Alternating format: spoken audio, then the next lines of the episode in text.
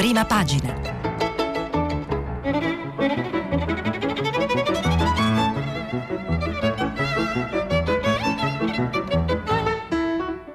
Questa settimana i giornali sono letti e commentati da Luigi Contu, direttore dell'agenzia ANSA. Per intervenire telefonate al numero verde 800 050 333. Sms e WhatsApp anche vocali al numero 335 56 34 296. Buongiorno, buongiorno a tutti, buona giornata, anche oggi una giornata ricca di notizie da raccontare e da leggere ed ero arrivato qui con, eh, con un ottimo umore eh, dopo un'ottima colazione e purtroppo il mio umore si è rattristato perché prima di cominciare la lettura dei giornali vi devo eh, leggere una notizia che eh, abbiamo pubblicato questa notte che non trovate sui giornali e, riguarda un'ennesima eh, tragedia nel mare, nel mare vicino a casa nostra nel Mediterraneo. decine di migranti sono dispersi, sto leggendo l'ANSA e si teme siano morti annegati annegati nel naufragio di un gomone al largo delle coste libiche, secondo quanto riferisce SOS Mediterranee. Secondo quanto riferito dall'equipaggio dell'Ocean Viking, Viking 130 persone erano a bordo di un gomone che aveva tentato la traversata in condizioni di mare proibitive e di cui si sono perse le tracce a nord-est di Tripoli. 13 cadaveri sono stati finora avvistati in mare, ma non è stato possibile recuperarli. Oggi, dopo ore di ricerca, racconta Luisa Albera, coordinatrice di Ocean Viking, Dopo ore di ricerca la nostra peggiore paura si è avverata.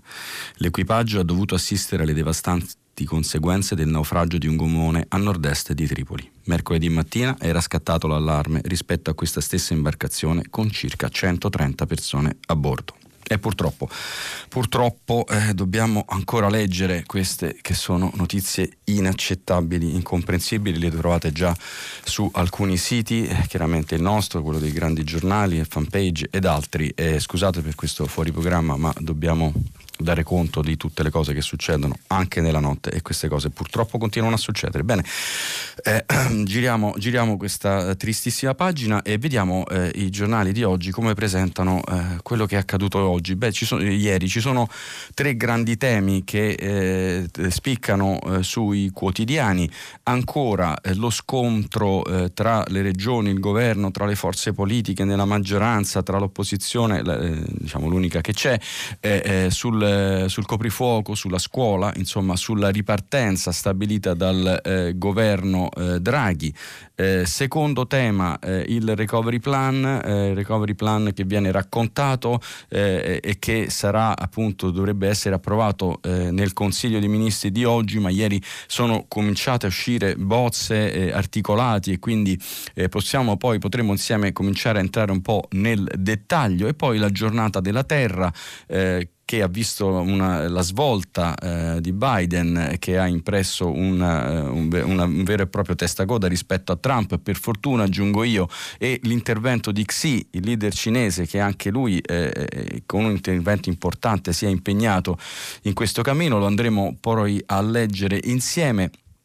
E poi altre, altre, notizie, altre notizie che non, non, sono nelle aperture ma che un po' tutti eh, eh riportano, la chiusura dell'inchiesta del, del, ponte, del crollo del ponte Morandi di Genova, eh, eh, il, la questione del giudice di Milano, il giudice Gamacchio eh, al centro di una, di una, vicenda per conti non pagati che ha eh, deciso di andare via, di andare via prima in pensione, insomma un caso incredibile a Roma di mancata sepoltura del figlio di un parlamentare Andrea romano eh, e queste sono diciamo eh, le, le, aperture eh, non vi leggo tutti i titoli oggi cercherò poi di leggervi mentre andiamo dentro i temi perché forse eh, si capiscono me- meglio le impostazioni. Voglio però eh, ehm, per, per, chiudere questa prima eh, lettura delle prime pagine segnalarvi che è uscito oggi in edicola internazionale con una copertina stupenda stupenda quindi farò una foto e poi la, la posterò perché è giusto che la possiate vedere tutti perché vivere con gli gli animali fa bene, riducono lo stress e migliorano l'umore,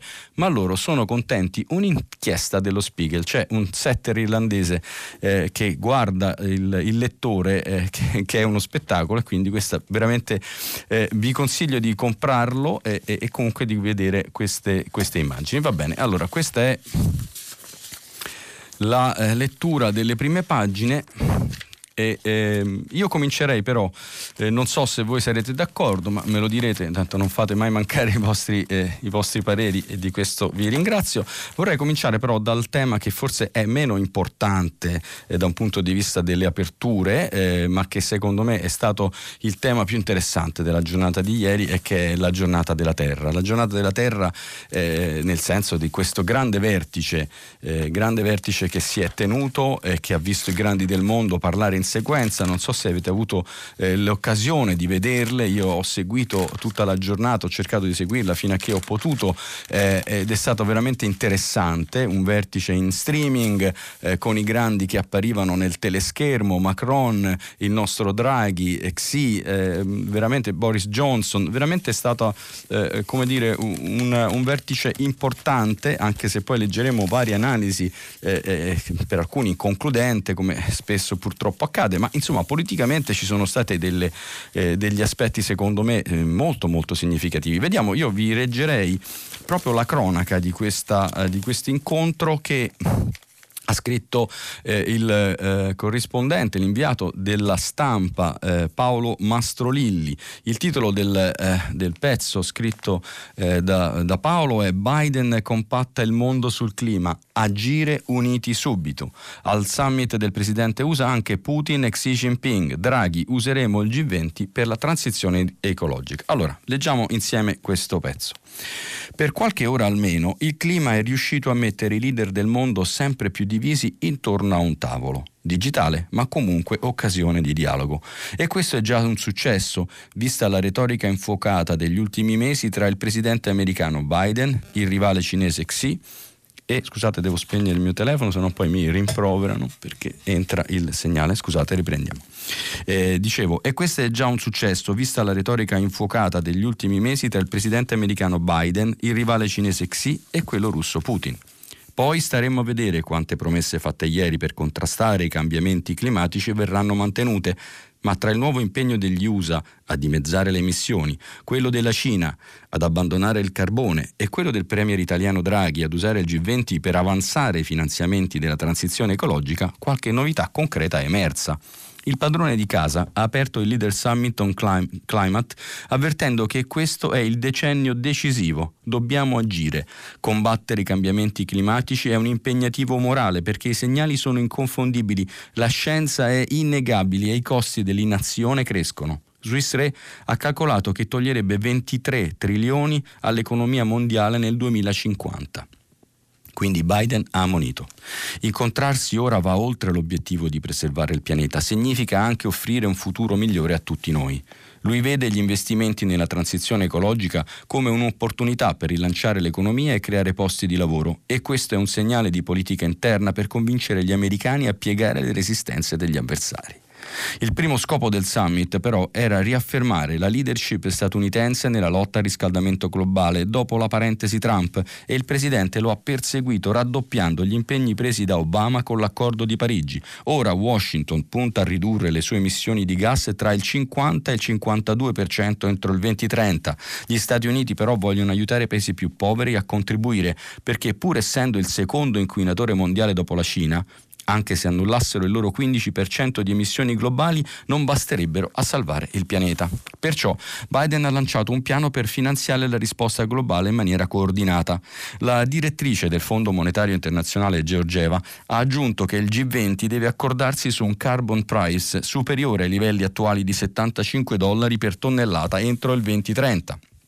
Xi ha lanciato un segnale di apertura anche solo intervenendo ed evitando di citare gli altri punti di attrito aperti nella sfida geopolitica epocale con Washington. Invece ha detto che vogliamo lavorare con la comunità internazionale, inclusi gli Stati Uniti ha ribadito l'impegno di zero emissioni entro il 2060 e ha aggiunto che vuole limitare strettamente l'aumento del consumo di carbone nei prossimi cinque anni ed eliminarlo nei cinque successivi. È importante perché a settembre aveva promesso che Pechino avrebbe toccato il picco del 2030 senza però spiegare come ci sarebbe arrivato e come sarebbe sceso. Anche Putin ha evitato lo scontro, dopo che Biden lo aveva definito un killer, annunciando impegni anche più stringenti della Cina. Perfino Bolsonaro ha promesso di fermare la deforestazione in Brasile, pure se in cambio aveva chiesto un miliardo di dollari a Biden. Draghi, oltre ad affermare che insieme vinceremo questa sfida, ha assicurato che userà la presidenza del G20 per la questione dei finanziamenti. È un punto chiavo perché nel briefing preparatorio con i giornalisti una fonte della Casa Bianca aveva risposto risposto così alla domanda della stampa su cosa vorrebbero nell'agenda del vertice di Roma. Sarà cruciale avere una discussione più approfondita riguardo la finanza del clima, le ambizioni dei partner, il ruolo dell'energia, dell'energia pulita e l'adattamento. A quantificare ci ha pensato il segretario generale dell'ONU Gutierrez. I leader mantengano la promessa fatta oltre un decennio fa di 100, mila, 100 miliardi di dollari scusate, in sostegno dell'azione sul clima nei paesi in via di sviluppo. Greta Thunberg già dice che non basta. Vedremo ora se il mondo saprà davvero riunirsi su questa emergenza che riguarda tutti. Questa è la cronaca dettagliata e completa di un vertice che veramente è, è, è stato spettacolare da un punto di vista della, de, de, de, della visuale, diciamo così, ma anche dai contenuti, perché effettivamente qui stiamo parlando di grandi della terra, di impegni e comunque una svolta almeno negli Stati Uniti e credo anche in Cina. Comunque di riavvicinamento c'è stata tantissimi tantissimi gli articoli che vorrei citarvi. Eh, la, sempre la stampa, questo bel paginone, eh, ci, eh, ci, ci, riporta i dati del rapporto di Copernicus, incendi record e meno ghiacciai, il 2020 è stato l'anno più caldo in Europa, un appunto della situazione eh, su quello che è successo in Europa. Eh, vi leggerei a questo punto sempre sul tema della giornata della terra, dell'ambiente e delle sfide globali, una bella intervista, se la trovo una bella intervista che eh, Repubblica ha eh, fatto all'economista eh, Jeremy Rifkin a pagina 7, eccola qui, la sto cercando, eh, Rifkin è un, eh, un economista eh, di, di, fama mondiale, è stato eh, un pacifista, nel 1980 ha scritto un saggio che si intitolava Entropia, forse è stato tra i primi dopo il club di Roma a, ad ammonire il mondo sui rischi una, della, delle, della, mancanza di risorse energetiche e i rischi climatici eh, nel mondo. Eugenio Corzio lo intervista proprio per commentare eh, eh, quello che è stato il vertice. Sentiamo che cosa dice. Gli incontri al vertice contengono un'inevitabile dose di retorica, però sono importanti perché danno la misura di come i risultati sul fronte del cambiamento climatico siano raggiungibili e contribuiscono a creare nell'opinione pubblica di tutto il pianeta la consapevolezza che i problemi di cui si parla sono reali e non più demandabili. Questo messaggio viene inteso meglio in Europa che in America. Jeremy Rifkin, punto di riferimento degli economisti e degli attivisti ambientali, commenta il summit mondiale sul clima voluto da Biden. Una sfilata di leader così non si vedeva da tempo, l'impatto c'è e non siamo più solo alla teoria. In che senso? Ormai è il mercato a spingere verso la transizione. Le fonti rinnovabili stanno per diventare più economiche di quelle tradizionali. Già è successo per gas, carbone, nucleare, sta per succedere per il petrolio e per fortuna è stato messo a tacere chi sosteneva che l'uranio è una fonte ecologica. Cosa comporta il sorpasso? È un passaggio storico, è inevitabile. Negli Stati Uniti c'è già un'immensa quantità di infrastrutture abbandonate, oleodotti, piattaforme oceaniche, impianti di stoccaggio, stabilimenti di produzione di energia, gruppi elettrogeni di emergenza, impianti di trasformazione petrolchimica, tutti dismessi, lasciati ad arrugginire al sole per un valore di 100 mila miliardi e investimenti già programmati per 11 miliardi sono stati fermati per riorientarli in modo più realistico. Ma dove il mercato esercita più fortemente il suo potere nella finanza, i grandi fondi come BlackRock, Fidelity, Goldman Sachs e le grandi compagnie assicurative, gente che gestisce patrimoni che si calcolano con i trilioni, uno dopo l'altro dicono investiremo i risparmi che ci vengono affidati solo in aziende impegnate nella decarbonizzazione. Capisce che differenza fa? Perché lei si fida più dell'Europa che dell'America? Perché sta guidando la transizione, l'America segue. State recuperando grazie all'impegno nella sostenibilità il sogno di integrazione che risale dal Tiero Spinelli. C'è la storia, la cultura, la profondità, la coscienza per capire che indietro non si torna. Ho collaborato con la Commissione von der Leyen, così come le altre precedenti, per il Green New Deal e ho viaggiato in tutto il continente, soprattutto in Italia. Ovunque ho trovato una crescente consapevolezza, una genuina volontà di cambiamento. In Italia avete qualche cosa che vale molto più del petrolio, la straordinaria disponibilità di energia solare ed eolica. Vorrei che convocaste a livello locale, come in Francia, delle consultazioni popolari estese alle forze intellettuali, politiche e professionali del territorio. Sarebbe utile per valutare gli investimenti. E in America c'è la pressione della lobby del petrolio e dell'industria pesante, ma l'impegno di Biden e del suo valido staff guidato da Kerry è sincero e i quattro anni del negazionismo di Trump sono sepolti. Anche gli USA hanno varato un Green New Deal, il piano di investimenti da 2,3 trilioni di dollari. Le infrastrutture che propone sono environmental friendly, cioè mh, amiche, diciamo, mh, adattabili all'ambiente, come l'utilizzo delle tecnologie di rete per rendere le città intelligenti e più razionali. C'è perfino la trasformazione del parco auto in elettrico e idrogeno entro il 2035. Certo, il progetto dovrà resistere agli attacchi, però la classe, ora al vertice, è ben munita per farlo. Allora, questa è stata eh, una bella lettura di questa intervista interessante di Jeremy Rifkin. Anche il Corriere della Sera eh, ha un'intervista, anche, naturalmente anche quella sera racconta la cronaca della giornata eh, e intervista, eh, anche questa ve la leggerei velocemente e volentieri, Parag Khan, che è un, poli, eh, un eh, politologo, eh, consulente strategico globale, ha scritto tantissimi libri eh, sul futuro, sulla società. Eh, lo intervista Sara Gandolfi. Eh, le promesse a lungo termine di Biden e della, U, della, UE sono irrilevanti. C'è un tale volume di emissioni di CO2 accumulate nell'atmosfera che a breve il danno sarà così significativo che tali dichiarazioni risultano davvero poco credibili. La soluzione è nello sviluppo tecnologico senza perdere più tempo. Si decide tutto nel giro di un paio d'anni, non fra un decennio. Il politologo Parag Khan, indiano con cittadinanza statunitense, già consulenti del World Economic Forum, non concede sconti a nessuno.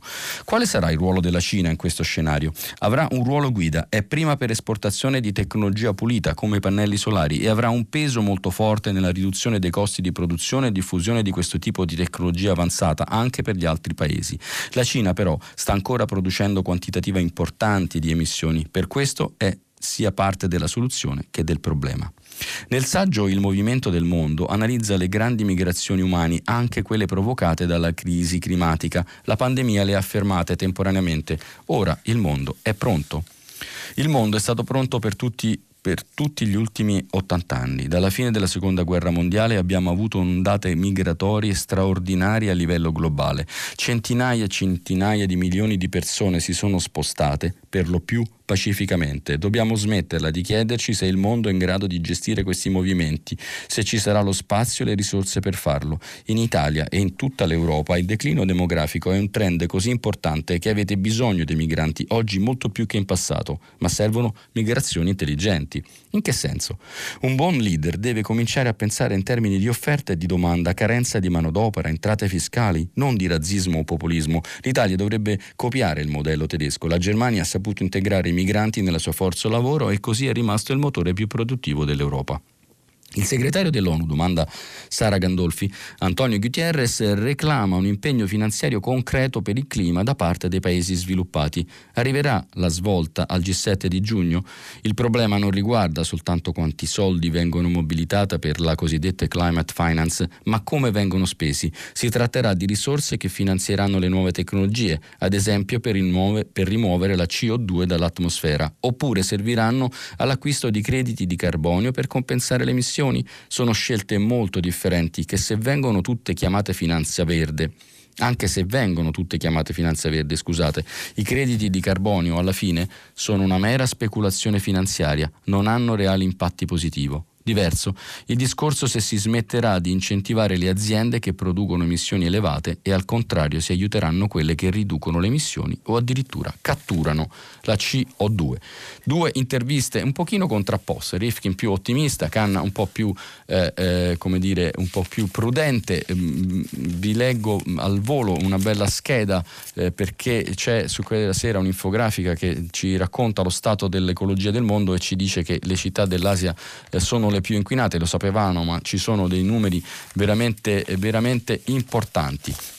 Eh, diciamo che sul, sul, vertice del vertice non abbiamo detto, abbiamo detto sostanzialmente tutto, vi segnalo che eh, il quotidiano Avvenire eh, eh, sempre sul vertice, attentissimo, lo mette in prima pagina, ieri era l'apertura, vi ricordate, eh, punta la sua, oltre alla cronaca, mette in eh, risalto, come è normale che sia, essendo quotidiano cattolico, l'intervento eh, di Papa Francesco che ieri ai grandi ha detto che la condivisione è la ricetta per salvare la, test, la, eh, la terra, scusate, eh, a venire eh, il manifesto, il manifesto che è l'unico giornale eh, insieme all'Osservatore Romano eh, che eh, lo mette veramente in apertura con una bellissima inf- fotografia e il titolo Febbre a 40 gradi racconta appunto il, il vertice di ieri e, ehm, diciamo, e, e, pubblica anche una bella analisi del responsabile di Greenpeace Italia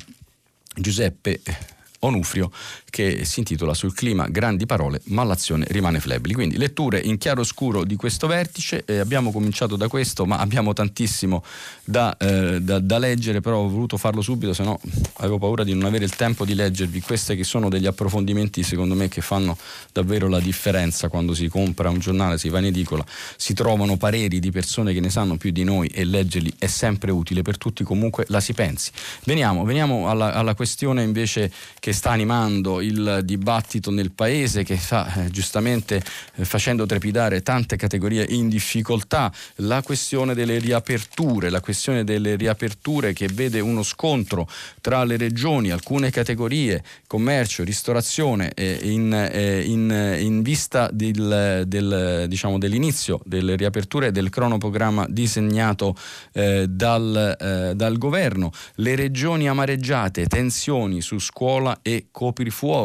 Eh, dice il Corriere della Sera nella cronaca di giornata eh, che è stata scritta da Marco eh, Galluzzo. Eh, eh, a pagina 3 un retroscena di Francesco Verderami dopo lo scontro Draghi-Salvini, la leader di Draghi che non intende assecondare le polemiche. Il Premier preferisce parlare del recovery e dei vaccini e avrebbe evitato il dibattito con i ministri sul caso, eh, sul caso Lega.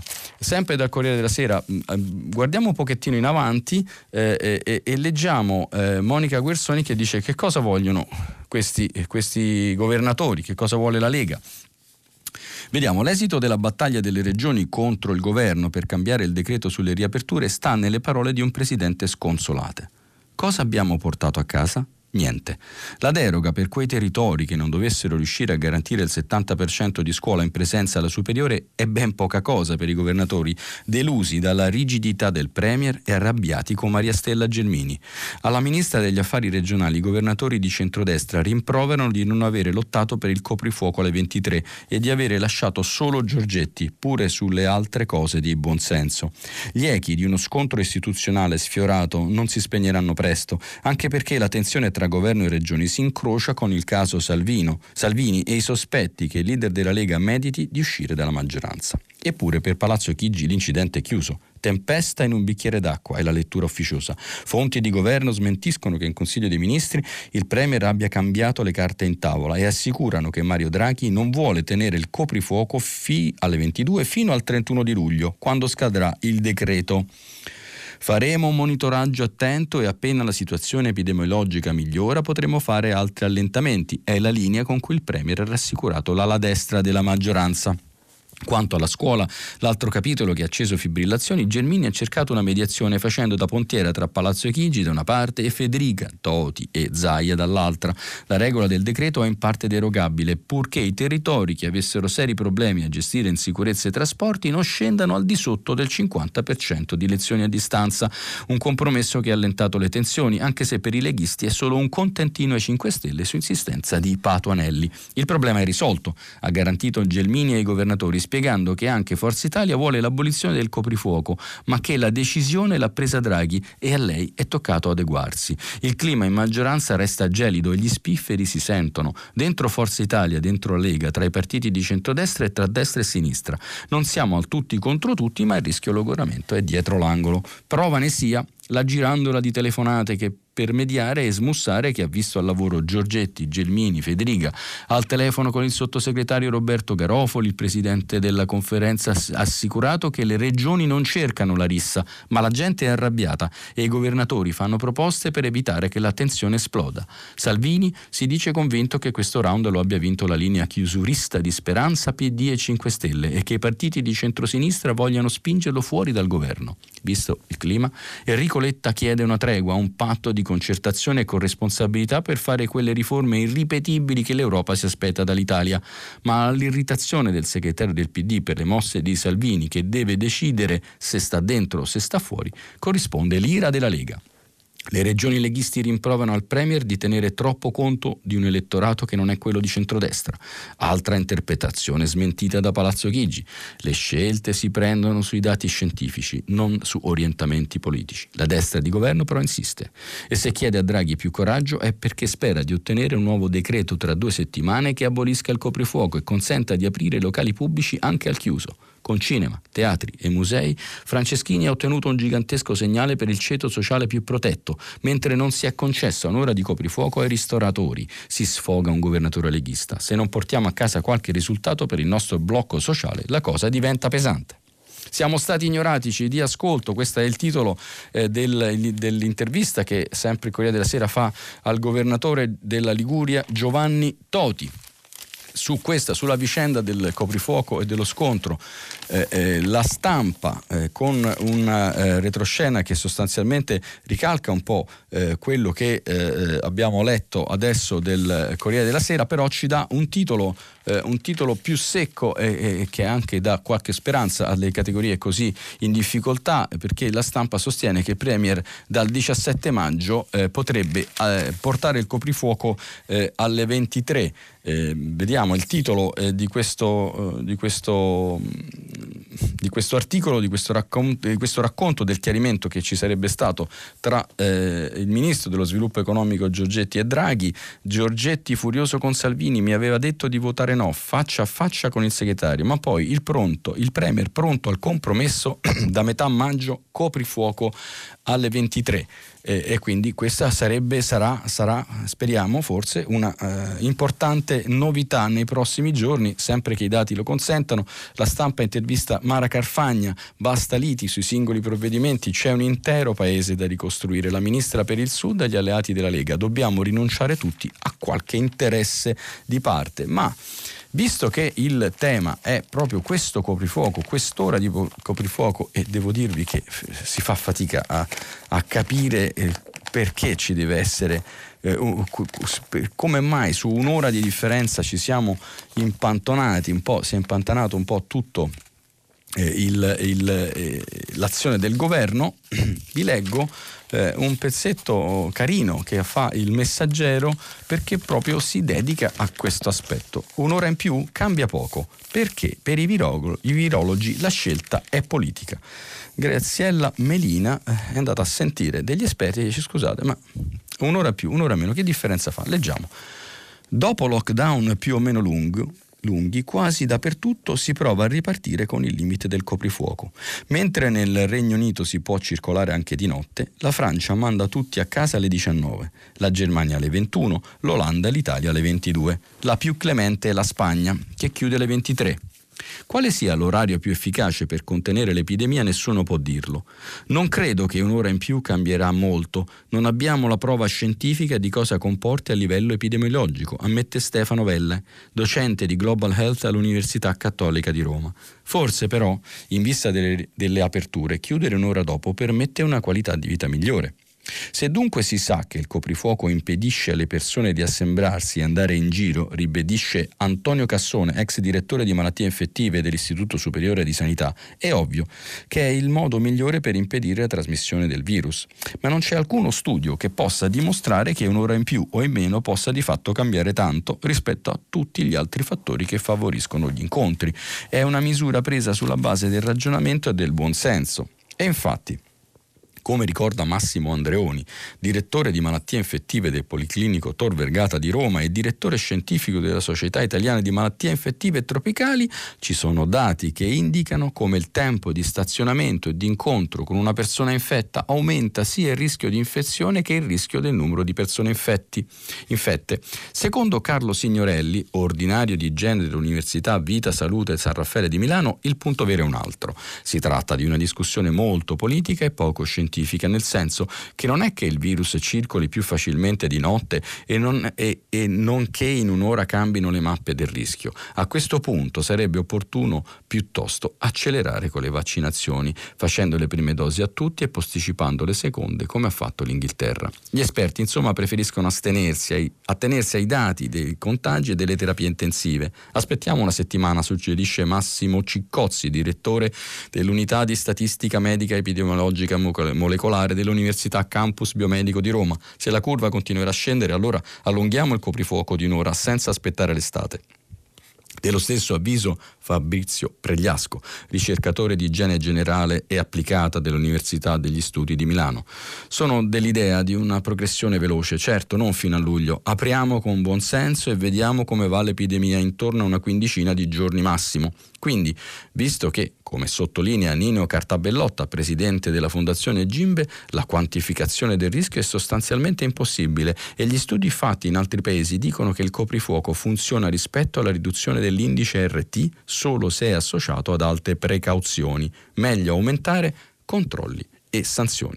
Bisogna poi mettere anche in conto che la situazione non è uguale in tutto il territorio, avverte Antonio Ferre, presidente della Società Italiana di Igiene, Medicina Preventiva e Sanità Pubblica. Quindi va valutata la capacità delle regioni di monitorare i casi di contagio dopo le riaperture. È un elemento importante per le scelte da prendere. Quindi, come vediamo, giusta questa idea, eh, mi pare che l'abbia avuta anche quella della sera, di andare a sentire gli esperti per eh, spiegarci eh, come mai quest'ora di differenza fa così discutere e, mh, mm, e affermare fermato un po' l'attività di tutta la, eh, di tutta, eh, la scienza e anche della politica. Chiudiamo la pagina Covid, scontro tra le regioni con qualche notizia di carattere più medico, anche perché eh, ci vogliamo un pochettino sollevare il morale, direi, che oggi è veramente, eh, sarebbe veramente buono. Eh, la Repubblica, nella pagina che ogni tanto pubblica di domande e risposte, eh, ci dà una notizia nel pezzo di Michele Bocci che vi leggo, un anno a riparo dal contagio l'effetto immunità dura più del pass.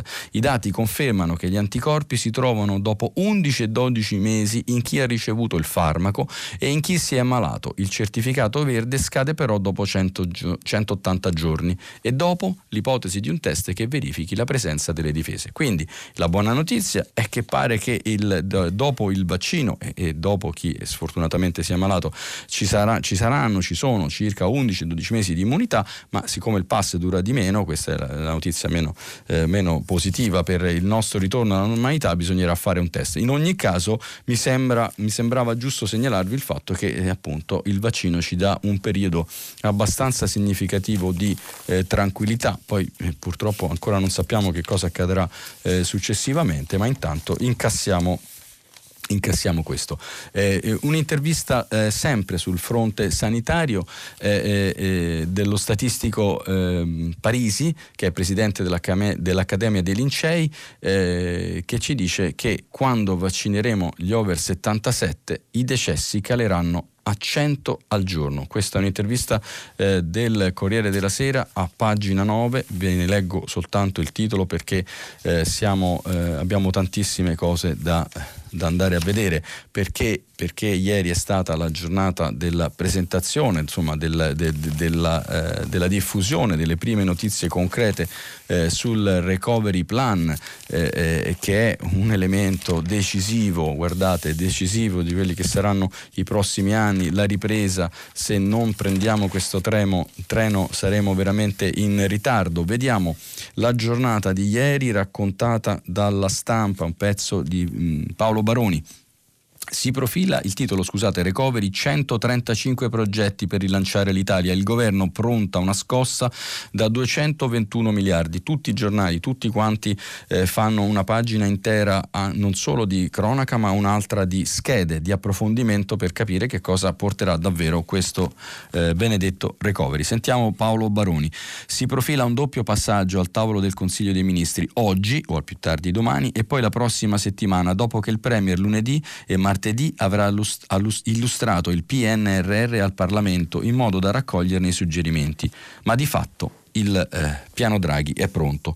L'ultima bozza del Recovery Plan o Piano Nazionale di Ripresa e Resilienza che dovrebbe finalmente segnare un cambio di passo nella crescita del Paese mettendo sul piatto 221 miliardi di euro è stata esaminata ieri dal Presidente del Consiglio nel corso di un incontro con i ministri più direttamente interessati al dossier e i capigruppo delle, e i capi delegazioni di maggioranza.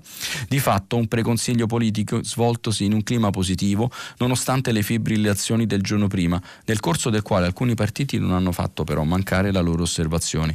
A cominciare dai 5 Stelle che hanno chiesto altri dettagli oltre alle 15 slide e alle tabelle presentate dal MEF e dal PD che chiede attenzione alle clausole per l'occupazione delle donne e dei giovani al mezzogiorno, la garanzia sulla sicurezza per il cloud dei dati pubblici, sollecitando poi un chiarimento sulla strategia per la rete unica, mentre Forza Italia definisce cruciale famiglia, sud e grandi opere e riforma della PA della pubblica amministrazione sarebbe dalla Lega arriva invece l'ok di Salvini, soddisfatto per i suoi tanti progetti accolti nel piano.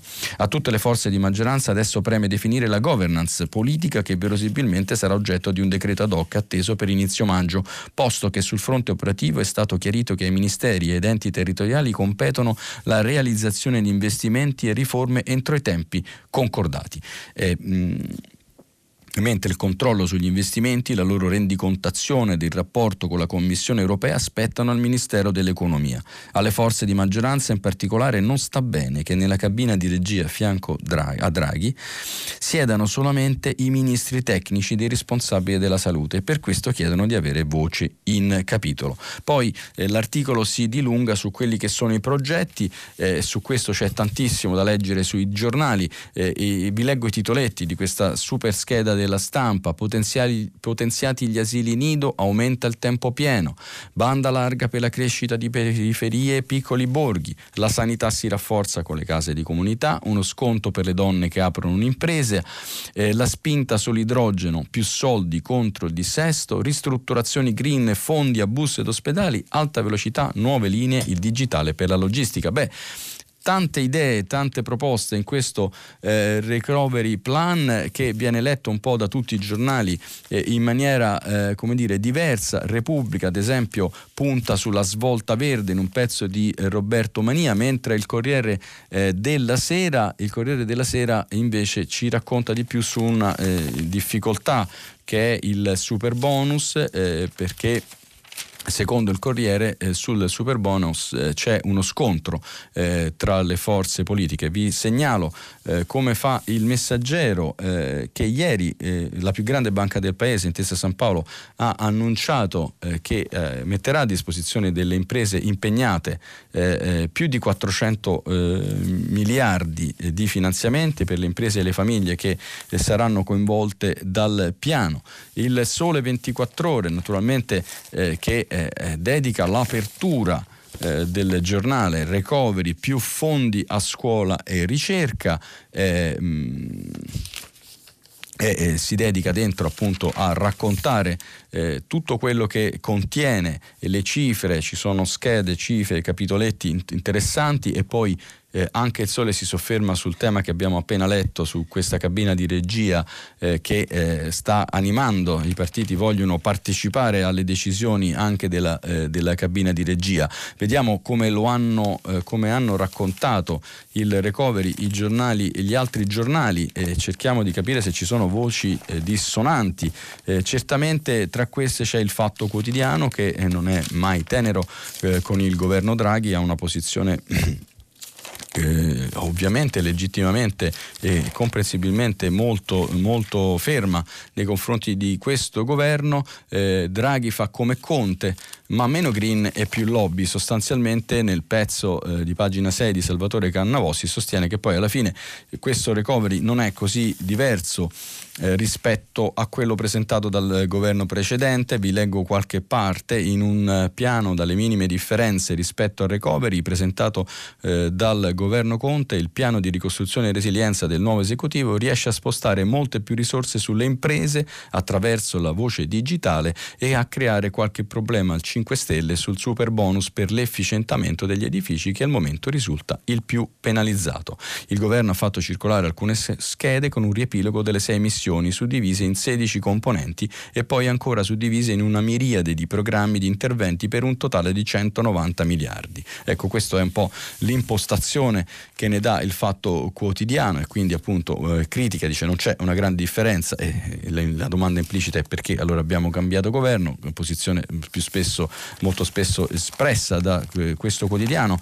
Eh, il manifesto, il manifesto vediamo che come titola eh, come titola Recovery nella bozza taglio di 2 miliardi sulla sanità i conti non tornano c'è un reportage un, un articolo eh, a pagina 7 che appunto ci dice eh, e analizza un po' entra un po' eh, nel, nel, dettaglio e dice ancora mistero sulla sanità e sul super bonus dell'edilizia il PNR va in consiglio dei ministri oggi ma sarà approvato il 28 rispetto a quello del Conte 2 non si trovano 2,4 miliardi eh, sulla salute. Infine vi voglio leggere come, come libero giornale che è all'opposto del manifesto eh, però si trova abbastanza d'accordo. Vedete, eh, a pagina 5 il progetto di Palazzo Chigi con i fondi europei. Piano UE per la nostra salute solo le briciole. Sui circa 200 miliardi del recovery, meno di 20 andranno alla sanità. La Lega è in pressing per rivedere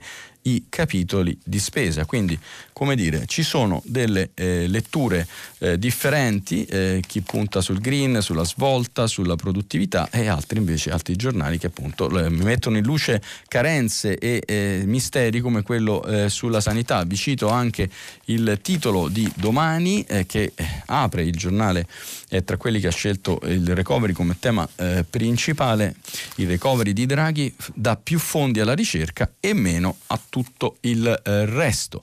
Eh, noi ci stiamo avviando verso la fine, quindi sono veramente in difficoltà perché ci sono tante cose che vi volevo leggere. Ieri eh, c'è stata una vicenda diciamo che riguarda la vita privata di un parlamentare di Andrea Romano che ha perso eh, recentemente un figlio, io non lo sapevo e gli mando eh, un, un, veramente un saluto affettuoso e le mie condoglianze. E questo figlio che è stato perso eh, dalla famiglia Romano non, eh, non, viene seppellito perché a Roma c'è una situazione che viene raccontata dal Tempo, dal Messaggero e, e da altri giornali per cui appunto non si riesce a seppellire i propri cari per eh, l'emergenza Covid, eh, per le disfunzioni di questa città eh, nelle quali sono finito anche io e vi racconto un po', sentiamo l'intervista di Andrea Romano. È uno strazio nello strazio, una situazione indegna per la capitale d'Italia. Al telefono la voce di Andrea Romano è ferma, a tal punto da non far presagire l'ulteriore dramma che la sua famiglia sta vivendo dopo aver perso un figlio. Una tragedia che il parlamentare del PD aveva voluto ottenere strettamente riservato riservata. Dario se n'è andato serenamente, aveva confidato solo agli amici e ai colleghi più vicini. Onorevole, ma cosa è successo? Sono due mesi che nostro figlio non è più con la sua mamma, con i suoi fratellini, con me. Abbiamo fatto di tutto, ma sono due mesi che non riusciamo a dargli una degna sepoltura a Roma. Di chi è la responsabilità? ama non dà tempi di sepoltura degni di una civiltà civile. Anzi, non ci ha dato alcun tempo. Cara sindaca Virginia Raggi, la tua vergogna non sarà mai abbastanza grande. Ha tenuto il massimo riservo su una vicenda così dolorosa? Poi basta, non ce l'ho fatta più. Mio figlio aveva una grave malattia fin dall'infanzia, preferisco non aggiungere altro. Ero assai restio, vista la mia carica politica, a rendere pubblico questo dramma, ma poi ho deciso di denunciare tutto perché è lo stesso che stanno vivendo centinaia di famiglie romane. Roma, da tempo, scrive eh, Claudio Bozza, eh, Roma da tempo è sprofondata nel caos delle tumulazioni, con centinaia di feretri accatestati nei depositi, un disastro diventato ancora più ingestibile a causa del Covid. Da due mesi attendo assieme a Costanza, la mamma di Dario, di poter rendere l'ultimo saluto al nostro figlio, ma non possiamo nemmeno accedere al deposito del cimitero di Prima Porta, dove sono accatastate le sue ceneri. E la follia di tutto questo è che abbiamo anche già una tomba al verano dove seppellire nostro figlio, ma non è sufficiente perché ama la società municipale municipalizzata che si occupa anche dei cimiteri non riesce ad organizzare nemmeno la tumulazione e l'emergenza Covid è una giustificazione che viene solo sfruttata per giustificarsi.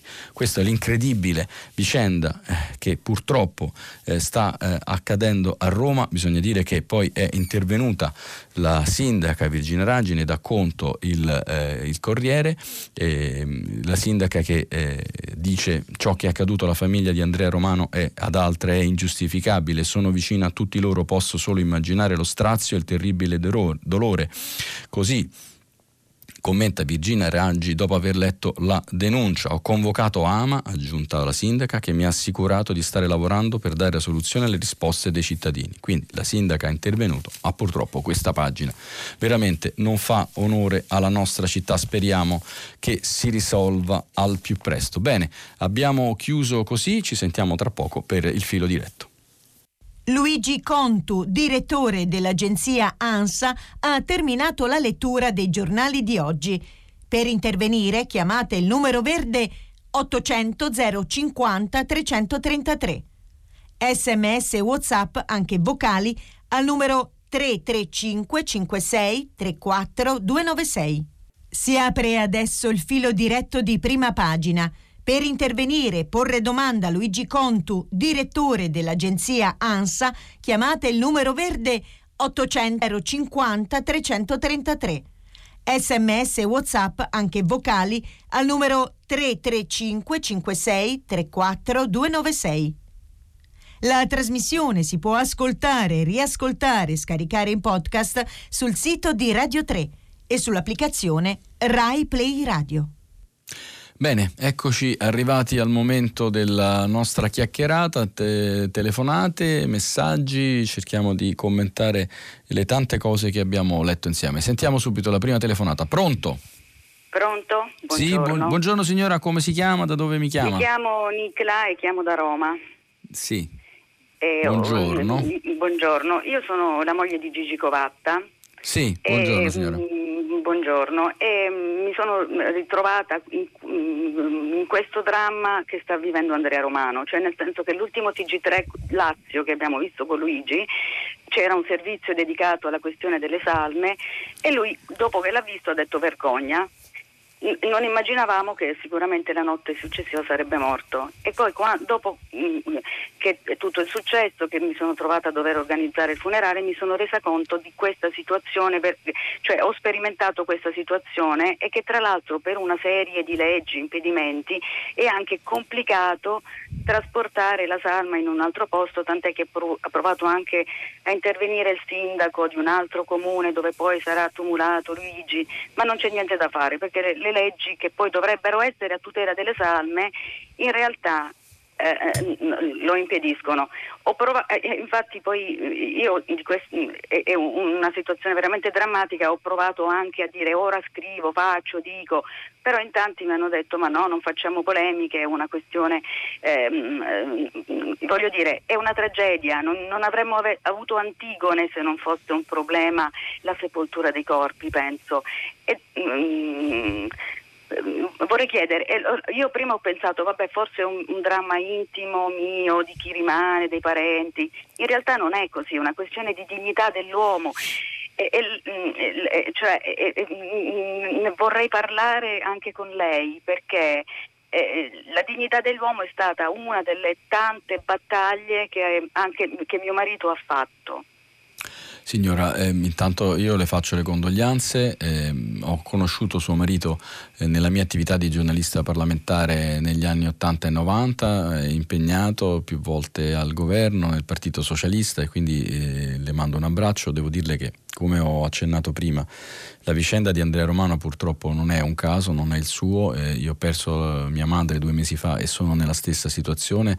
È davvero incredibile. È evidente che la situazione Covid deve avere avuto delle ripercussioni, credo, in tutta Italia, perché certamente è più complicato lavorare per tutti, ma certamente inaccettabile. È inaccettabile quello che sta accadendo. Non ci sono tempi, non si danno notizie. Se, se qualcuno eh, per sua sfortuna capita in questi giorni al cimitero, Flaminio, ne abbiamo dato conto nelle nostre cronache al, al Verano, a Prima Porta, la situazione è, è, davvero incredibile, davvero ci dobbiamo augurare che eh, la sindaca, che eh, diciamo, eh, si deve occupare di questo caso, anche se poi è l'AMA che gestisce questa vicenda, eh, possa smuovere eh, questa situazione incredibile, incredibile. Mi associo al suo appello e alla vicenda che ha raccontato Andrea Romano. Sentiamo la prossima telefonata. Pronto chi è in linea?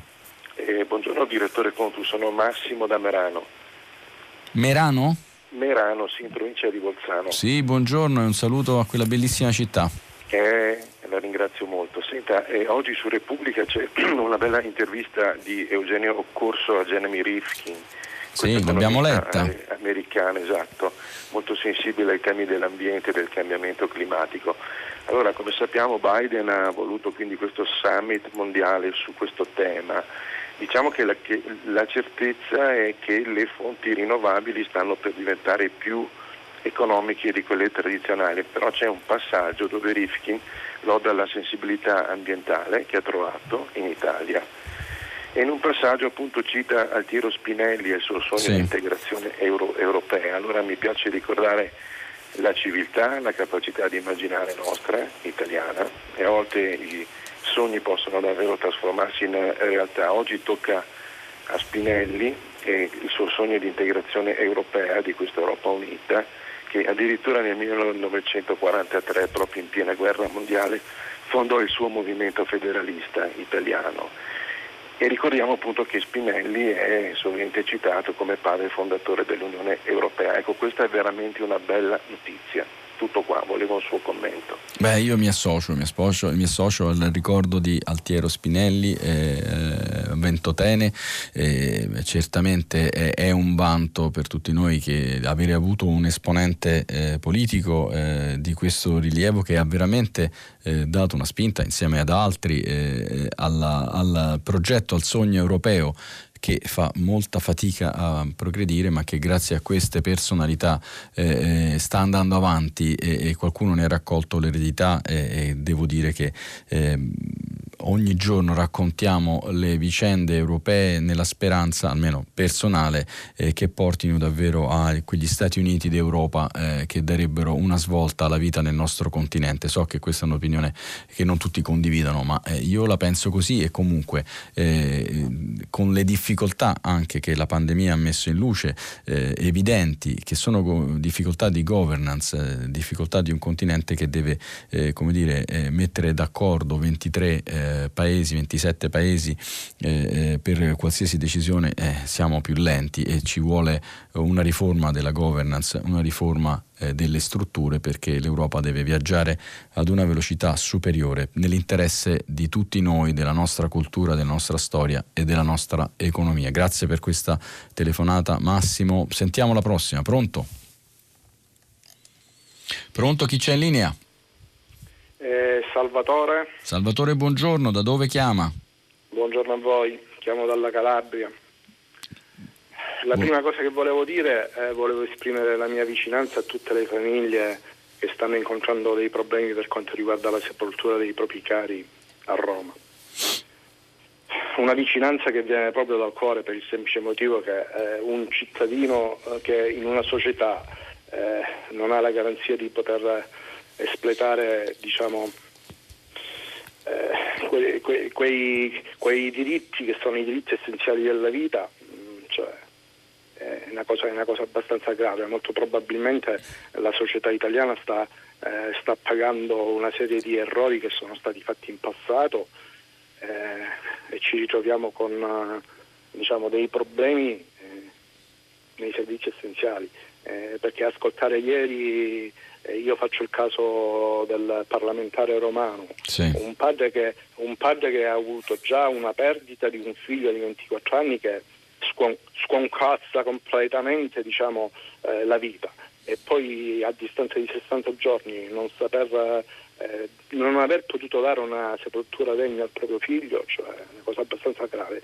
Io ritengo che si deve, si deve intervenire e non vorrei dire una cosa forse che non è vera, ma io la penso e la dico. Molto probabilmente questi problemi ci sono perché ormai all'interno dei, dei cimiteri ci stanno solo e esclusivamente eh, diciamo, aziende private a gestire questi servizi e, ed è un problema. È un problema. Salvatore. Anche, per, anche, perché in Italia ci stanno eh, molti cavilli, cavilli su tutto, cavilli anche sulla sepoltura di un proprio caro.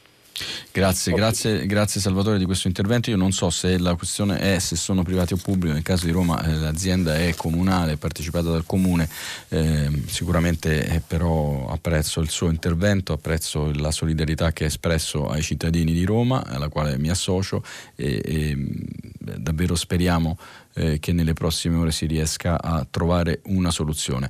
Ehm, ci sono molti messaggi che arrivano oltre alle vostre telefonate. Eh, mh, vi ho segnalato la copertina di Internazionale dedicata alla vita con gli animali e vi voglio leggere un messaggio eh, che è un po' a controtendenza, ma ve lo leggo proprio per questo che arriva da Roberto di Cagliari. Andiamoci piano con le copertine e i titoli che fanno apologia della magnifica vita con gli animali. Le città sono piene di persone che anziché passeggiare viaggiare con i bambini in carrozzina, tengono al guinzaglio due o tre cani, li comprano scegliendo accuratamente taglia, colore e razza, li vestono con assurde t-shirt o ridicoli pantacolland, gli danno da mangiare sui tavoli dei bar o delle loro case, li mettono sui carrelli della spesa per farli alitare su cibo e bevande, li fanno dormire a letto con loro e infine, dopo averli baciati prima di andare al lavoro, li lasciano ad abbaiare per fare impazzire i vicini. Roberto, eh, lei è stato molto sfortunato perché io questo, questo non so i suoi vicini eh, chi sono, facciamo un appello ai vicini vicini perché non trattino così il cane, devo dire che onestamente mi sembra davvero un quadro eh, catastrofico. Ci sono, eh, ahimè, episodi di maleducazione e di maltrattamento degli animali anche di, abbastanza ridicoli, eh, come lei ogni tanto cita, ma insomma credo che il rapporto tra uomo e animale e, e non soltanto con i cani sia talmente importante che nella stragrande maggior, maggioranza dei casi si riesce a convivere insieme io almeno lo ho fatto per tanti anni, ora purtroppo eh, in questa fase eh, non ho un cane perché anche lui è scomparso un anno fa, ma presto tornerà da me. Allora andiamo avanti, scusate, volevo leggere questo messaggio anche se appunto eh, ci trova un po' distanti Roberto. Un saluto a lei e a Cagliari. Sentiamo in linea chi c'è. Pronto? Pronto, buongiorno Luigi Contu, Stefano Elena da Roveretto Basso Trentino. Eccoci Stefano, che bella voce tonante la, la sento. Eccoci. Grazie. Grazie, ma non vorrei che dopodiché la voce si arrugginisse per via che alla mattina c'è qualche problemino di carburazione da questo punto di vista. Innanzitutto una risposta a quel suo collega che ha appena mandato il messaggio che chi non ha un animale in casa non sa cosa si perde da questo punto di vista. E qui parla il gattofilo da questo punto. Bene, bene, bene. bene. Senta, io volevo intervenire perché in questi giorni qua, e eh, poi perché ieri c'è stata la giornata mondiale della terra, tutti parlano di ecologia facendo mh, propositi roboanti però spesso e volentieri ci si dimentica di fare un bilancio complessivo di cosa vuol dire ecologia, perché adesso anche Biden, che è appena tornato al governo degli Stati Uniti, parla di 50% di auto elettriche nei prossimi anni, pensiamo all'idrogeno e tutte queste cosine qua, però non ci si, non ci si pensa di dire quanto costa, quanto è l'impatto del produrre le auto elettriche, l'idrogeno e quant'altro e tutti puntano a dire facciamo, facciamo, facciamo, però dopodiché c'è il rischio di inquinare ancora più di quello che si vorrebbe andare a ridurre. Le faccio un esempio concreto, non so se lei si è mai posto il problema di dire quanto mi costa un'auto elettrica da un punto di vista ambientale, perché sappiamo tutti che eh, la batteria è un fortissimo consumatore di energia per la produzione, è un fortissimo consumatore di materiali eh, preziosi ed altamente inquinanti, ad iniziare dal cobalto che viene estratto dal Congo in condizioni estremamente pietose e spesso volentieri dai bambini. Eh, abbiamo un problema che produrre, per spostarsi sul, su strada la resa in chilometri di un kilowatt elettrico è decisamente inferiore a quello di un carburante. Per non dire poi anche del costo del kilowatt stesso che ormai ci impone perché abbiamo delle tariffe che sono estremamente varie, andiamo dai 20 centesimi della tariffa domestica persino agli 87 chi- eh, centesimi del kilowatt ricaricato in maniera rapida dalle colonnine pubbliche. Ma pensiamo semplicemente poi all'idrogeno. Uh, a produrlo ci volerebbe tantissima energia fotovoltaica o, o eolica. Invece la stragrande maggioranza l'andiamo a produrre da gas metano, che ci dicono no, non possiamo produrre il gas metano perché facciamo una trivelle, andiamo a bucare l'Adriatico e quant'altro. A parte il fatto che di là dell'Adriatico i paesi della costa slava corrono a fare le trivellazioni. Noi. Trivellano ovunque, sì. No? E noi andiamo lì, stiamo lì a guardare da questo punto di vista.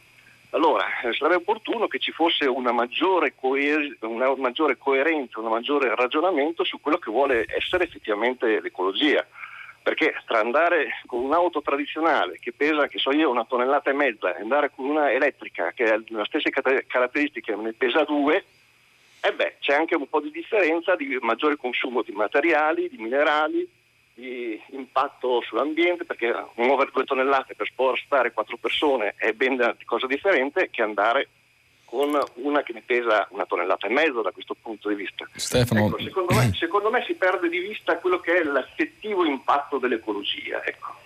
Allora, ehm, il suo intervento è un intervento eh, che ci fa riflettere tutti ed è eh, centrato proprio sul, sul, sui due eh, interrogativi, sui due, su, diciamo così, quasi dilemmi no, che eh, abbiamo di fronte e cioè eh, fermo restando che credo che siamo tutti d'accordo, anche lei, eh, io certamente, sul fatto che eh, una terra sostenibile eh, sia assolutamente un obiettivo primario eh, e che la situazione attuale non è, eh, non è sostenibile, non è tollerabile, c'è un tema di appunto transizione che è proprio quello di cui stiamo discutendo in questi giorni. Dobbiamo dire con chiarezza alle persone che purtroppo domani non, non avremo l'idrogeno pulito, eh, ci sarà bisogno di alcuni passaggi eh, e non avremo le auto elettriche a disposizione di tutti. Questo è evidente, c'è un tema di quanto costa economicamente questa eh, riforma, questo grande cambiamento e quanto costa da un punto di vista ambientale. Per produrre energie rinnovabili si fa inquinamento, eh, bisogna trovare il giusto bilanciamento che credo si troverà, ma c'è bisogno di tempo. Eh, dagli idrocarburi stiamo girando sul gas che certamente inquina, che ha il problema delle trivelle, ma che è meno impattante eh, sul pianeta e spero che gradualmente si arrivi poi, eh, ma ci vorranno anni e anni e anni, ad una condizione davvero eh, più pulita del nostro pianeta, deve essere un impegno di tutti. Io mm, mi auguro eh, che questi suoi dubbi, che sono eh, eh, assolutamente comprensibili, reali e, e, e, come dire, fotografano veramente una situazione, però non la portino a, ad essere, eh, a, pensare che invece eh, ci, convenga andare avanti così perché sennò costerebbe troppo. Io um, non sarei di questa opinione. grazie, grazie di questa telefonata comunque Stefano, sentiamo la prossima quando sono le 8.20. Abbiamo ancora un po' di tempo da passare insieme. Pronto? Sono Ubaldo, da Sasso Marconi, provincia di Bologna, buongiorno. Buongiorno, buongiorno Ubaldo. Buongiorno a lei direttore e a tutti i radioascoltatori. Volevo riprendere anch'io il discorso della transizione ecologica sì. affrontata dal, con l'ascoltatore precedente perché da questo punto di vista eh, il, ragionamento generale è che questo tipo di situazione richiede eh, anche delle scelte spesso coraggiose a livello, a livello, politico e a livello sociale, a livello strategico. Quindi il fatto che ehm, in Italia si siano, eh, torniamo alle trivelle, si siano dati ulteriori permessi di ricerca, prospezione e coltivazione a tutta una serie di attività sia su terraferma che eh, in mare aperto, un minimo di ipocrisia eh, da questo punto di vista per quanto riguarda il nostro Ministro della Transizione Ecologica c'è. Eh, lo stesso Ministro in più di un'occasione ehm, ha parlato di eh, scelte o comunque di orientamenti che hanno riguardato anche la, la, la, la, fusione nucleare, che hanno riguardato l'idrogeno senza specificare che l'idrogeno prodotto da combustibili fossili in realtà eh, un grande beneficio alla transizione ecologica non lo porta. Quindi da questo punto di vista il concetto che io volevo esprimere è che spesso e volentieri ci si trincera dietro a delle risposte che non sono eh, quelle che invece sono richieste dalla situazione, quindi scelte eh, molto coraggiose in questo ambito. E poi volevo portare un contributo perché due giorni fa, brevemente, un ascoltatore da Carpi eh, ha sollevato eh, i collegamenti fra le attività umane eh, nell'ambito della, della, crosta terrestre, per così dire, di sì. Eh, ehm, eh, ricerca, idrocarburi e trivellazione, per cui questo ascoltatore ha sollevato un problema di possibile collegamento con questo terremoto che si è verificato in Emilia Romagna nel, ehm, nel 2000, 2012. Ecco, io come contributo volevo dire che proprio la regione Emilia Romagna nel 2012 ha commissionato il rapporto Ichese, il rapporto Ichese che eh, ha in realtà eh, non confermato al 100% il rapporto tra eh, un certo tipo di attività e la generazione di terremoti, però non ha escluso che alcune attività di reiniezione nel territorio emiliano-romagnolo di acque da eh, trivellazione, perché nella zona del Modenese ci sono c'erano ci sono dei pozzi attivi eh, con mh, mm, tecniche tradizionali, ecco, le attività di reiniezione all'interno di questi pozzi, di queste acque, non è da escludere che possano essere state la causa finale di eh, generazione dei, eh, delle scosse telluriche. Ecco, si può come riferimento prendere un numero delle scienze dell'aprile 2014 dove il rapporto Ichese viene, viene citato e lo stesso vale per territori dei Paesi Bassi Olanda e degli Stati Uniti, Oklahoma, dove queste attività eh, hanno diciamo, eh, dimostrato o comunque parzialmente dimostrato il collegamento fra le attività umane di questo tipo e il, eh, fenomeni tellurici. Questo era solo un contributo sulla base della telefonata dell'ascoltatore di due giorni fa. Vado, la ringrazio molto, la ringrazio di questo contributo, di questa precisazione sulle trivellazioni. Eh, è certamente un tema, è certamente un tema molto molto delicato e comunque è una, un'azione violenta che si fa sulla, sulla, terra, quindi bisogna davvero andarci eh, con i piedi di, di, piombo, anche se è vero che appunto non è stata provata una eh, dire, diretta correlazione, ma eh, gli scienziati hanno espresso alcuni dubbi in proposito, come sempre la comunità scientifica, così come quella politica e civile, sono divise su questo tema, ma eh, ecco, andiamoci con eh, i piedi di piombo, sono d'accordo su questo e sono d'accordo anche sul fatto che lei ha eh, indicato in, in, apertura del suo ragionamento che è un momento in cui servono le scelte coraggiose, eh, dobbiamo essere consapevoli che queste scelte comportano dei sacrifici eh, da parte di tutti, perché siamo tutti ambientalisti, ma poi se la nostra macchina ci costa di più, se il carburante ci costa di più, eh, e se il treno non va veloce protestiamo. 8.25, nuova telefonata, pronto? Eh, buongiorno, sono Gabriella di Pescara. Buongiorno Gabriella, come sta?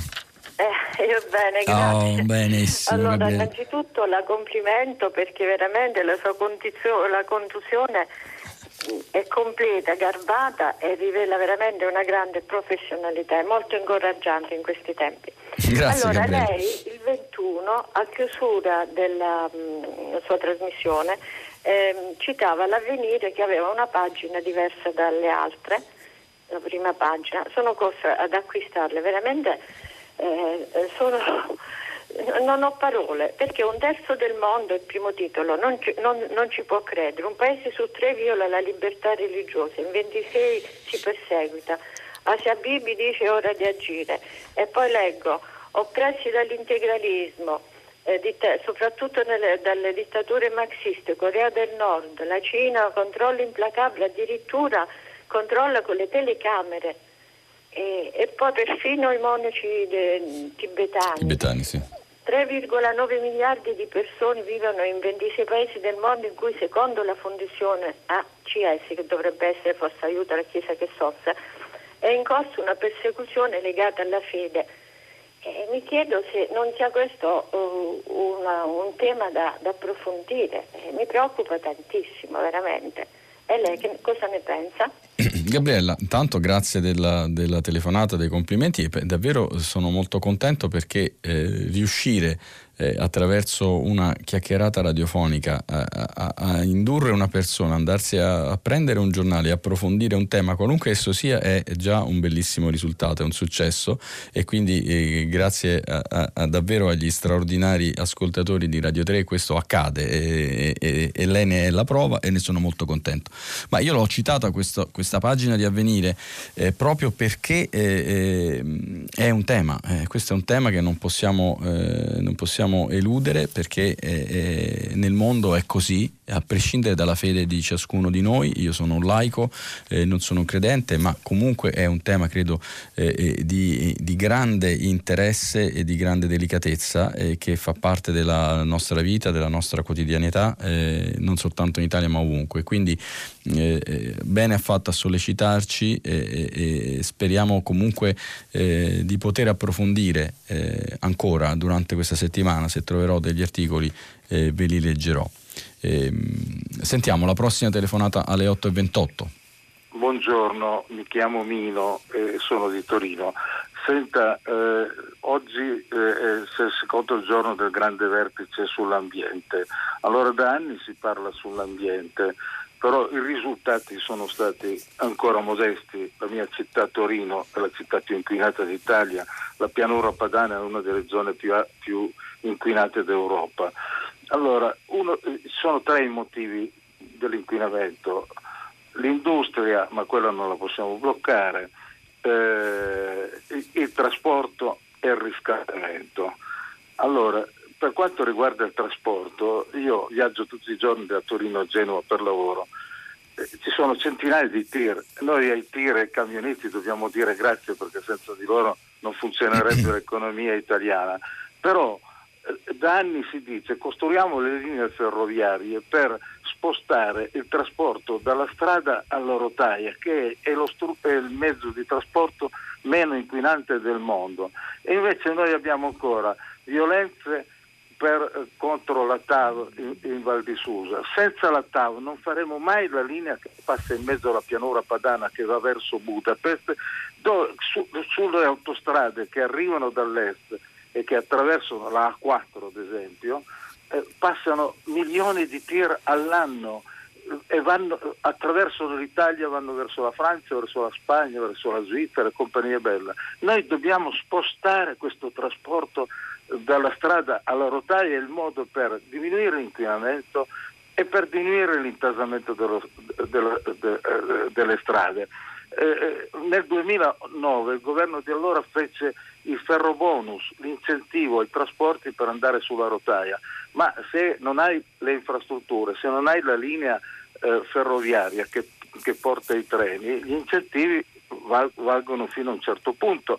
Eh, eh, allora bisogna assolutamente che il Paese eh, adotti questa linea, pensi al futuro, pensi al domani, pensi a migliorare l'ambiente, perché l'ambiente è vita e quindi fare la TAV e fare le ferrovie che attraversa tutta la pianura padana verso Budapest è la ferrovia del futuro, perché poi dopo Budapest troverà la via della seta e andrà verso la Cina e noi avremo l'Eurasia tutta collegata per, per, per via ferroviaria. Ecco, non capisco le violenze, eh, le violenze in Val di Susa contro la polizia che difende un cantiere che riguarda il futuro del nostro paese e il futuro del lavoro. Grazie, grazie Mino. Eh, beh, lei ci, ci, porta su un tema, io già mi sono espresso e sono anche stato criticato da qualcuno perché io sono favorevole alla TAV, detto che il progetto in Val di Susa è stato un progetto molto, molto complesso che interviene su un territorio eh, delicatissimo eh, e che, eh,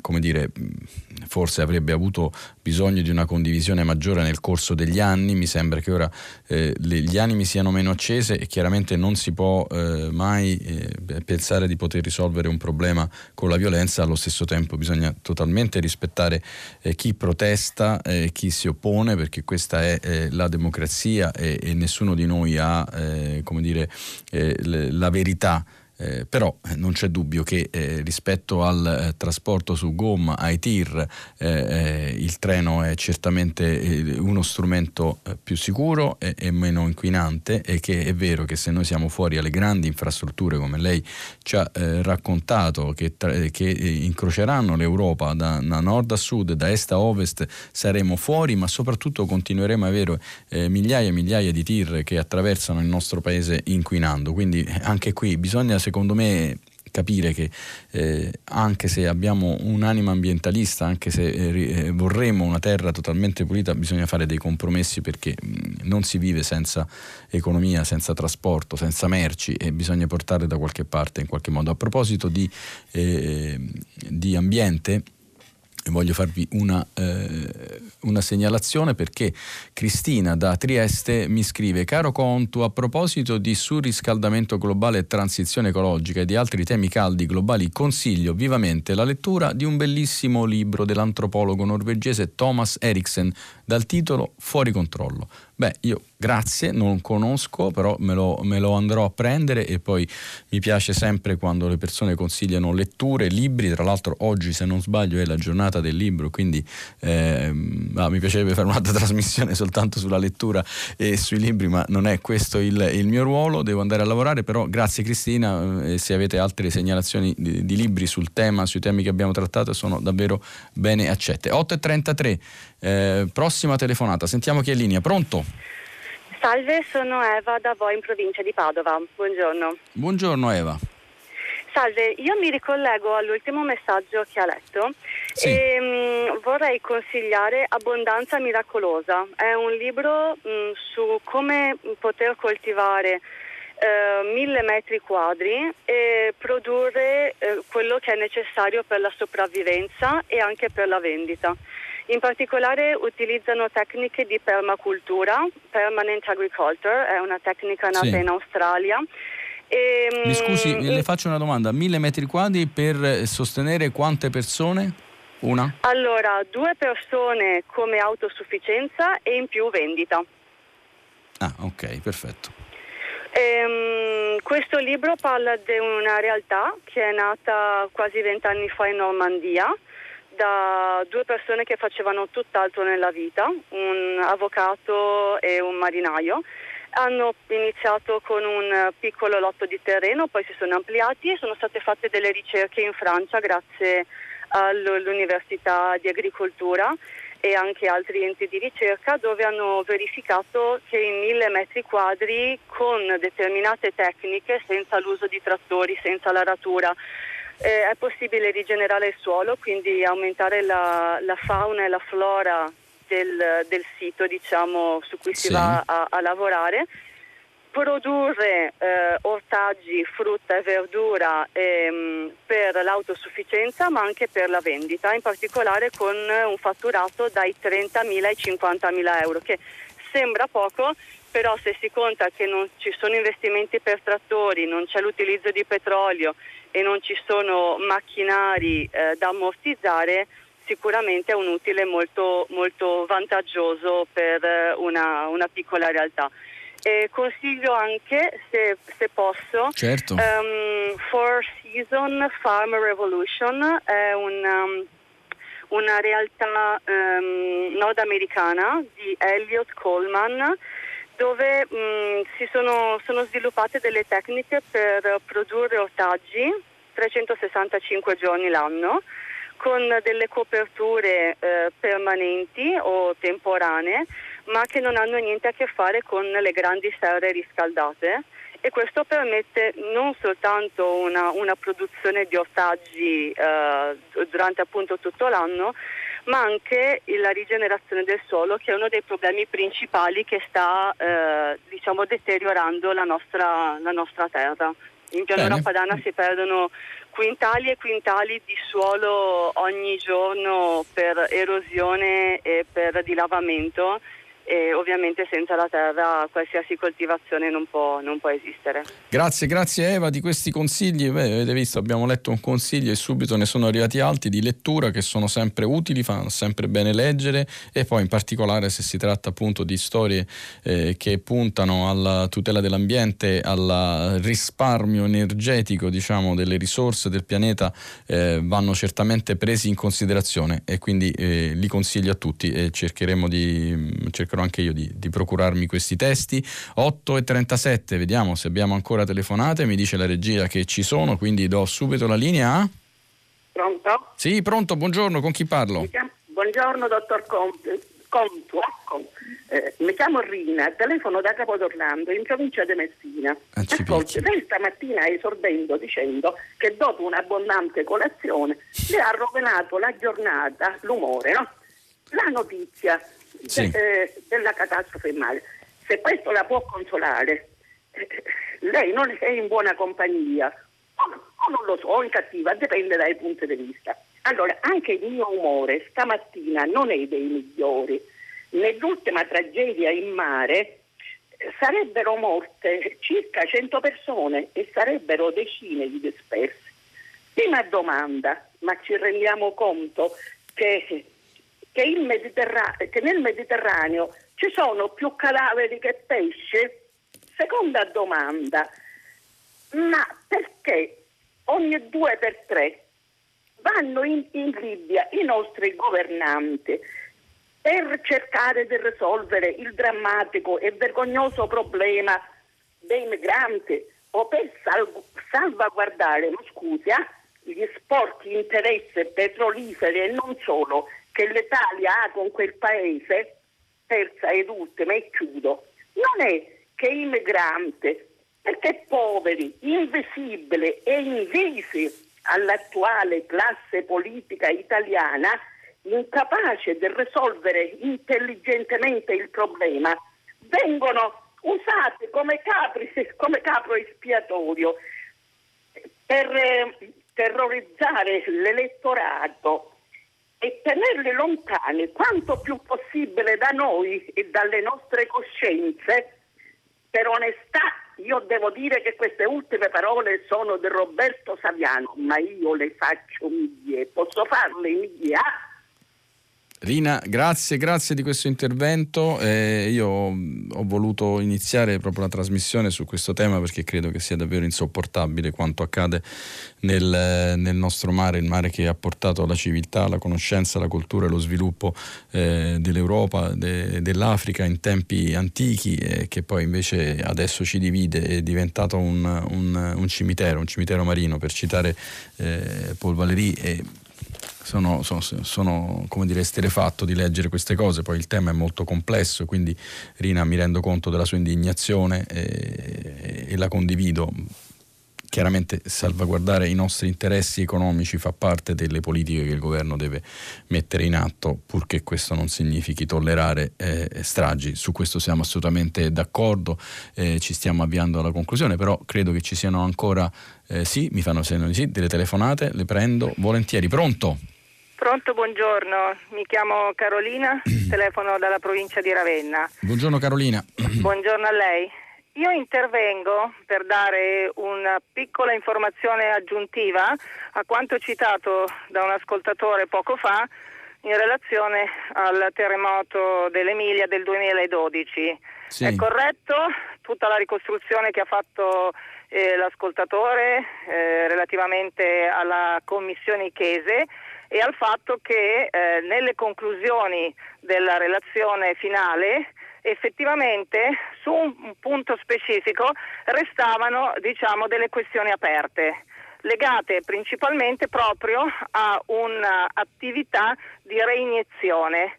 Però ecco, non ha detto dire, la parte finale di questa vicenda, che è stata l'istituzione del cosiddetto laboratorio Cavone, perché Cavone è il nome del giacimento sì, sì. dove si faceva questa reiniezione, che ha fatto un approfondimento di indagine, ha commissionato uno studio all'MIT e non c'è bisogno diciamo, di sì. presentarlo e la conclusione del laboratorio Cavone è che in realtà non c'è nessuna correlazione tra l'attività legata al giacimento di Cavone e il terremoto dell'Emilia.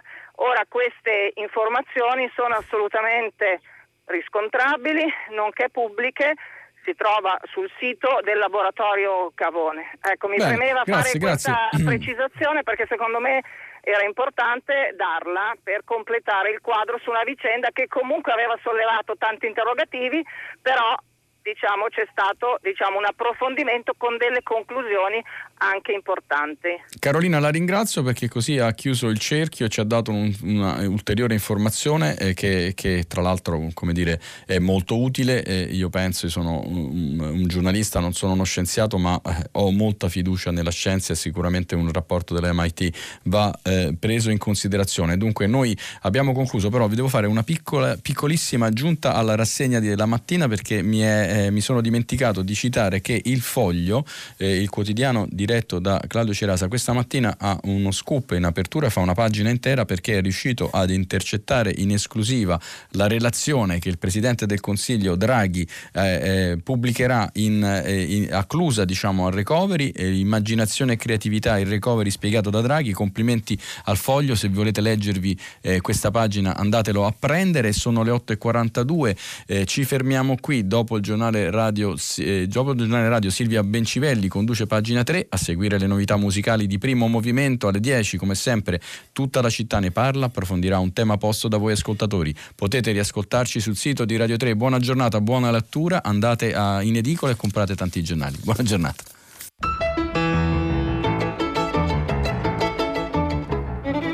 Luigi Contu, direttore dell'agenzia ANSA, ha letto e commentato i giornali di oggi.